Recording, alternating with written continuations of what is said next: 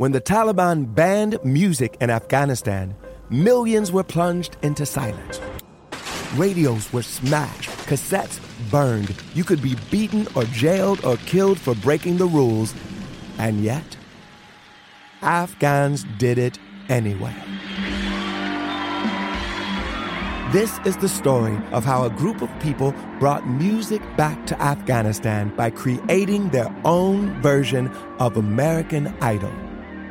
The danger they endured. They said my head should be cut off. The joy they brought to the nation. You're free completely. No one is there to destroy you.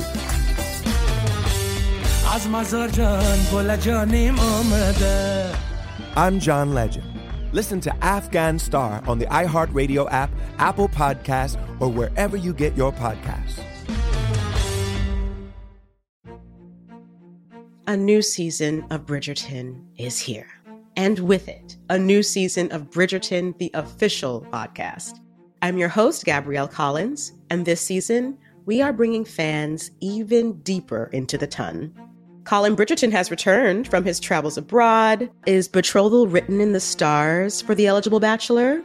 Meanwhile, the ton is reverberating with speculation of who holds Lady Whistledown's pen. We're discussing it all. I sit down with Nicola Coughlan, Luke Newton, Shonda Rhimes, and more to offer an exclusive peek behind the scenes of each episode of the new season. Watch season three of the Shondaland series on Netflix. Then fall in love all over again by listening to Bridgerton, the official podcast, on the iHeartRadio app, Apple Podcasts, or wherever you get your podcasts. Subscribe to catch a new episode every Thursday.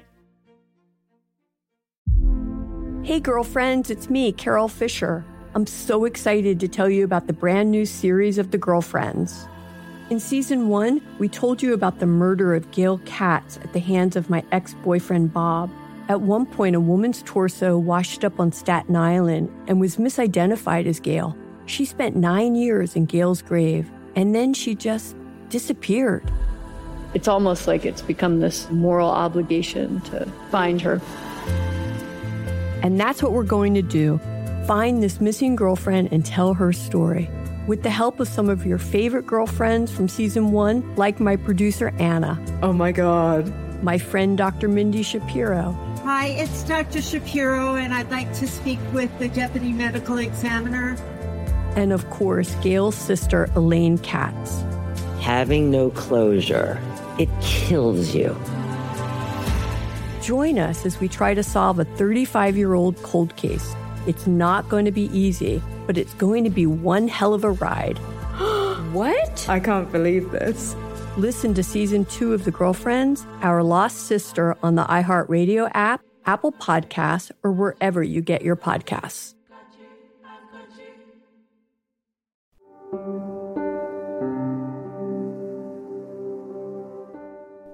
Hello, this is Let's Talk About Myths, baby. I'm Liv, and I am quite enjoying picking female centric stories for the Women's History Month mini myths. And in this case, this story has been requested by a couple of you now, so here you are, nerds. With this, I give you something a little different a story not of all Greek deities, and not even of all Roman deities, but one told to us by a Roman, my beloved Ovid, featuring the gods of Egypt. Mini myth When a girl loves a girl, Ovid's Iphis and Ianthe.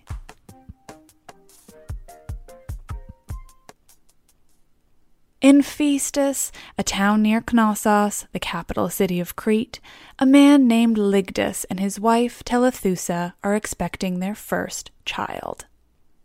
They're not a fancy family, they're simple, with just a small plot of land. They're your everyday people. But Lygdus, much like Atalanta's father, is hell bent on having a son. And just as I mentioned in Atalanta's episode, sons are always very much sought after. Women are just, well, they're considered far less useful. This is obviously bullshit, but such is life in ancient Greece. Lygdus is so keen to have a son that he lays it out quite bluntly to his wife.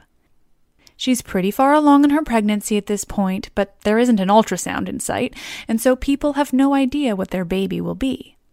Ligdus tells his wife he wishes for two things that she won't be in too much pain, which is nice of him, and that she'll have a son, which is less helpful as the woman has zero control over the sex of the baby.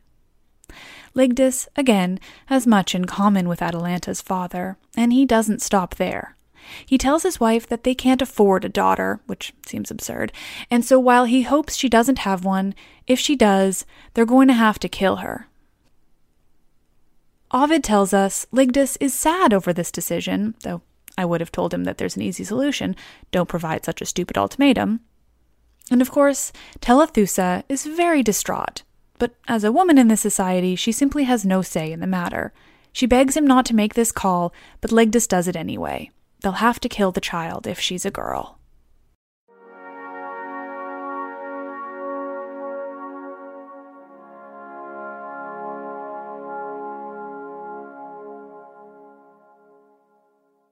Finally, the time has come. Telethusa goes into labor and she's just dreading the whole ordeal. Not because of the pain, that she's prepared for. She's a woman, after all. No, she's dreading the possibility that she'll have a daughter, and so in the end, she'll have no child at all. Just before she's about to have the baby, though, a goddess appears before her. It's Isis. Crete, as you may know, is a Greek island, but it's closer to Egypt than it is to Greece, so it's not out of the realm of possibility that there would be interactions with that pantheon of gods. There was also some crossover, whether it was gods and goddesses that were considered to be part of both pantheons, though with different names, or Egyptian goddesses worshipped in parts of Greece. Isis is one of these, an Egyptian goddess who transcends location. The gods of Egypt don't have quite as clear roles as those of the Greeks. Isis is a goddess of many things, and she's one of the most important goddesses in that mythology. She's wife of Osiris, mother of Horus, she's a mother goddess, a queen. Isis appears to Telethusa as she lies in labor, and she's not alone. She's brought with her so many of Egypt's most powerful gods. Anubis, the jackal, is there, Bubastis, who's most famously known as Bast, the cat or lion goddess, Apis, the bull god, Horus, and even Osiris himself. She's truly being attended to by the best of the best of the Egyptian gods. But it's only Isis who speaks to Telethusa. She tells her that the goddess is here to tell her she doesn't need to listen to her husband. Isis is there to provide comfort to Telethusa, who has worshipped her so very faithfully. And with that, Isis and the other gods disappear, leaving Telethusa to give birth to her child.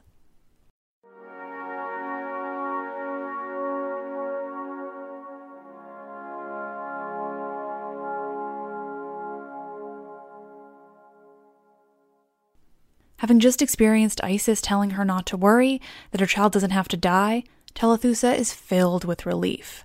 She's now more than ready to give birth, and she does. Her daughter is born. And with that, Telethusa puts her plan into action. She and the nurse, the only other person to know that the child is a girl, will simply lie. They'll tell everyone that Telethusa has given birth to a boy, and most importantly, that's what they'll tell her husband, Ligdus. Ligdus is thrilled, relieved, and utterly thrilled that his wife has given birth to a boy. He thanks the gods, and he and Telethusa name the baby after Ligdus's father, Iphis.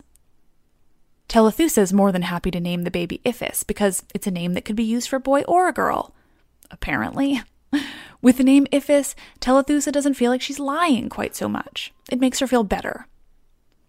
But the deception continues as the child grows. But, we're told, whether they were assigned to a boy or a girl, the child is handsome. And so the child grows, and just like that, they were 13. At 13, which it seems we're to believe is definitely not too young, Iphis' father finds a girl for them to marry. The girl's name is Ianthe. Ianthe is the most beautiful in all of Phaestus, the most talked about for her perfection.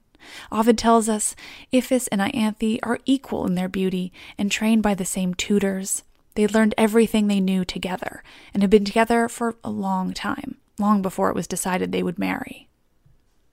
This is an arranged marriage that, for once, is quite welcome. The two are very much in love. They've been best friends their whole childhoods. They've grown very close and they're truly devoted to one another. But one of them is excited to be married, and the other one is very, very troubled.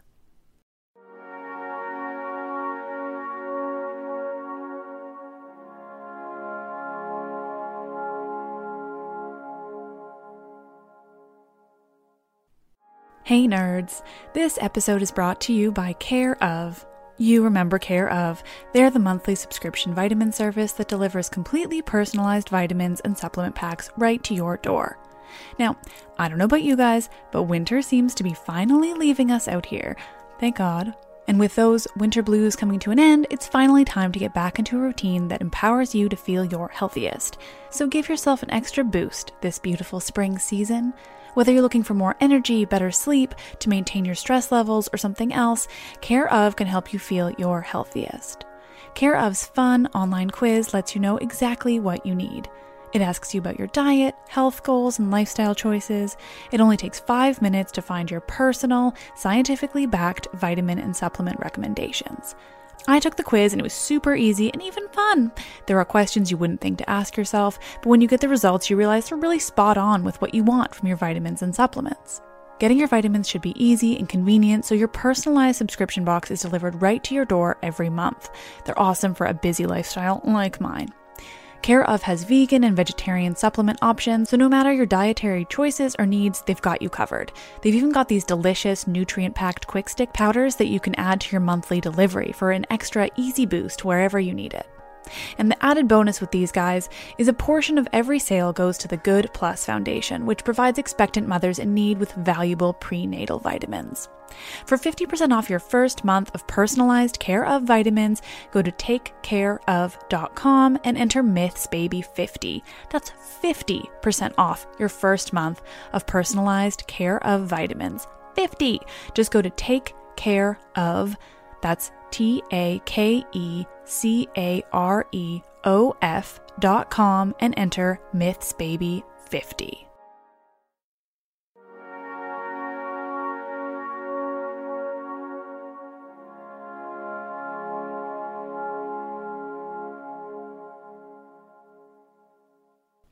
Ianthe is eager to marry the one she loves, the one she believes to be a boy, Iphis. Iphis, though, knows the truth. She knows that she's a girl that's believed by all others to be a boy. She knows that while she loves Ianthe completely, Ianthe will never be hers. Because of this, it seems she loves her even more. Ovid says, quote, It's hard to check her tears. Iphis is horribly depressed. She feels her love is wrong, that the gods should have ended her rather than cause her to live like this. She feels she isn't meant to love another girl because she's told it's not natural. Ugh. Iphis feels it's so unnatural that she loves another girl that she likens it to other monstrosities that have taken place on Crete. She feels her love for Ianthe is just as monstrous as Pasiphae's love for the bull though she believes even that is less disturbing than her love for Ianthe, because she thinks at least Pasiphae loved a male bull, not a cow. God, it's heartbreaking just reading this. You should all read Ovid's telling too. It's just beautiful and it's not in the slightest bit morally judgmental. It just tells what Iphis feels. Iphis longs to change herself. She theorizes that even if Daedalus himself were to return to Crete, even he couldn't save her. She was born a girl, and she tells herself she must return to what's natural. She must forget about Ianthe. But she can't. She keeps berating herself, considering her situation. Finally, she thinks about how what she wants is what everyone wants, though they don't entirely understand. She wants Ianthe, and her father wants her to want Ianthe. She wants Ianthe, and Ianthe wants her back. It's only nature, she believes, that isn't on her side. Though she thinks about how the gods have given her everything up until this point, no request has been denied. Why, she asks, are Juno and Hymen, the goddesses of marriage, Juno being Hera in Greek, ready to grace the marriage set to take place that has, quote, no husband, just two brides?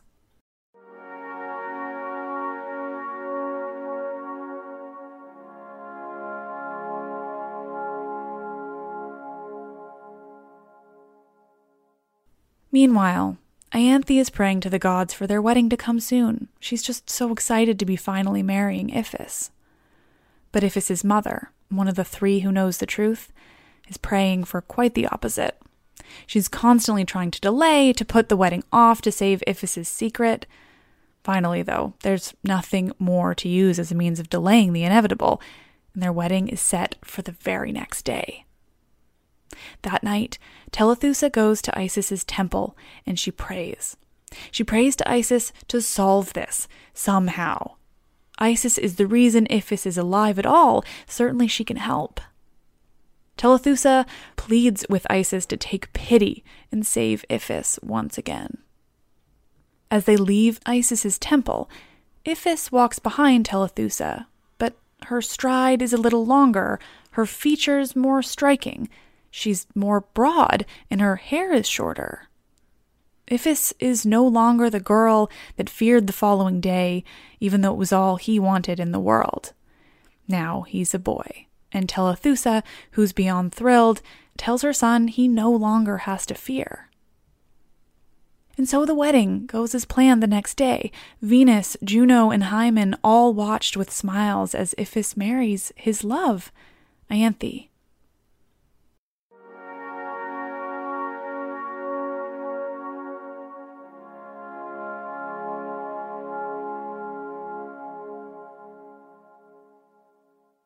Thank you all for listening. As usual, you're all magnificent. This story is one I'm so happy to tell. And obviously, I think we can view it now a little differently than it was then, too. Because while in the way it's told, it feels forced by the father, I think instead we can consider this a story of a trans youth, or if you prefer to feel a connection to it, as a story of lesbian youths. That's also appropriate. This is a world where two women couldn't be together, not officially, and this is a mythological way of solving the problem that I'm sure so many women and trans people faced back then. The gods solved it. The gods made Iphis the boy he always felt he was, or the gods made Iphis the boy he had to be in order to be with Ianthe, the girl he loved, in a world where there was simply not the possibility of otherwise. Any way you see it, it's a beautiful story about something that so many people faced then and still face now. Anyway, happy Women's History Month. Trans women are women, and you really should all read Ovid. He's fucking beautiful. The story is truly touching and missing any real misogyny in the telling of a story of two women in love. It's awesome. That's not to say all of Ovid is that way, but the translation of this story is. You're all wonderful. I'm Liv, and I love this shit.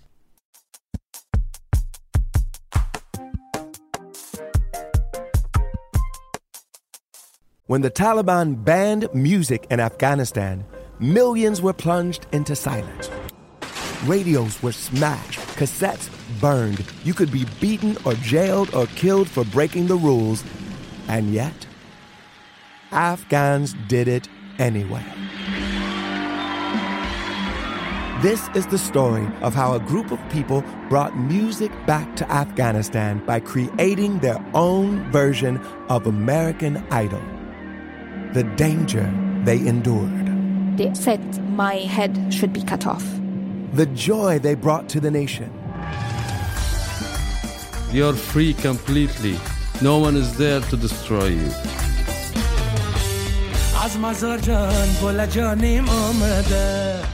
I'm John Legend. Listen to Afghan Star on the iHeartRadio app, Apple Podcasts, or wherever you get your podcasts. A new season of Bridgerton is here. And with it, a new season of Bridgerton, the official podcast. I'm your host, Gabrielle Collins, and this season, we are bringing fans even deeper into the ton. Colin Bridgerton has returned from his travels abroad. Is betrothal written in the stars for the eligible bachelor? Meanwhile, the ton is reverberating with speculation of who holds Lady Whistledown's pen. We're discussing it all. I sit down with Nicola Coughlan, Luke Newton, Shonda Rhimes, and more to offer an exclusive peek behind the scenes of each episode of the new season. Watch season three of the Shondaland series on Netflix. Then, fall in love all over again by listening to Bridgerton, the official podcast, on the iHeartRadio app, Apple Podcasts, or wherever you get your podcasts. Subscribe to catch a new episode every Thursday. Hey, girlfriends, it's me, Carol Fisher. I'm so excited to tell you about the brand new series of The Girlfriends. In season one, we told you about the murder of Gail Katz at the hands of my ex boyfriend Bob. At one point, a woman's torso washed up on Staten Island and was misidentified as Gail. She spent nine years in Gail's grave, and then she just disappeared. It's almost like it's become this moral obligation to find her. And that's what we're going to do find this missing girlfriend and tell her story. With the help of some of your favorite girlfriends from season one, like my producer Anna. Oh my God. My friend Dr. Mindy Shapiro. Hi, it's Dr. Shapiro, and I'd like to speak with the deputy medical examiner. And of course, Gail's sister, Elaine Katz. Having no closure, it kills you. Join us as we try to solve a 35 year old cold case. It's not going to be easy, but it's going to be one hell of a ride. what? I can't believe this. Listen to season two of The Girlfriends, Our Lost Sister on the iHeartRadio app, Apple Podcasts, or wherever you get your podcasts.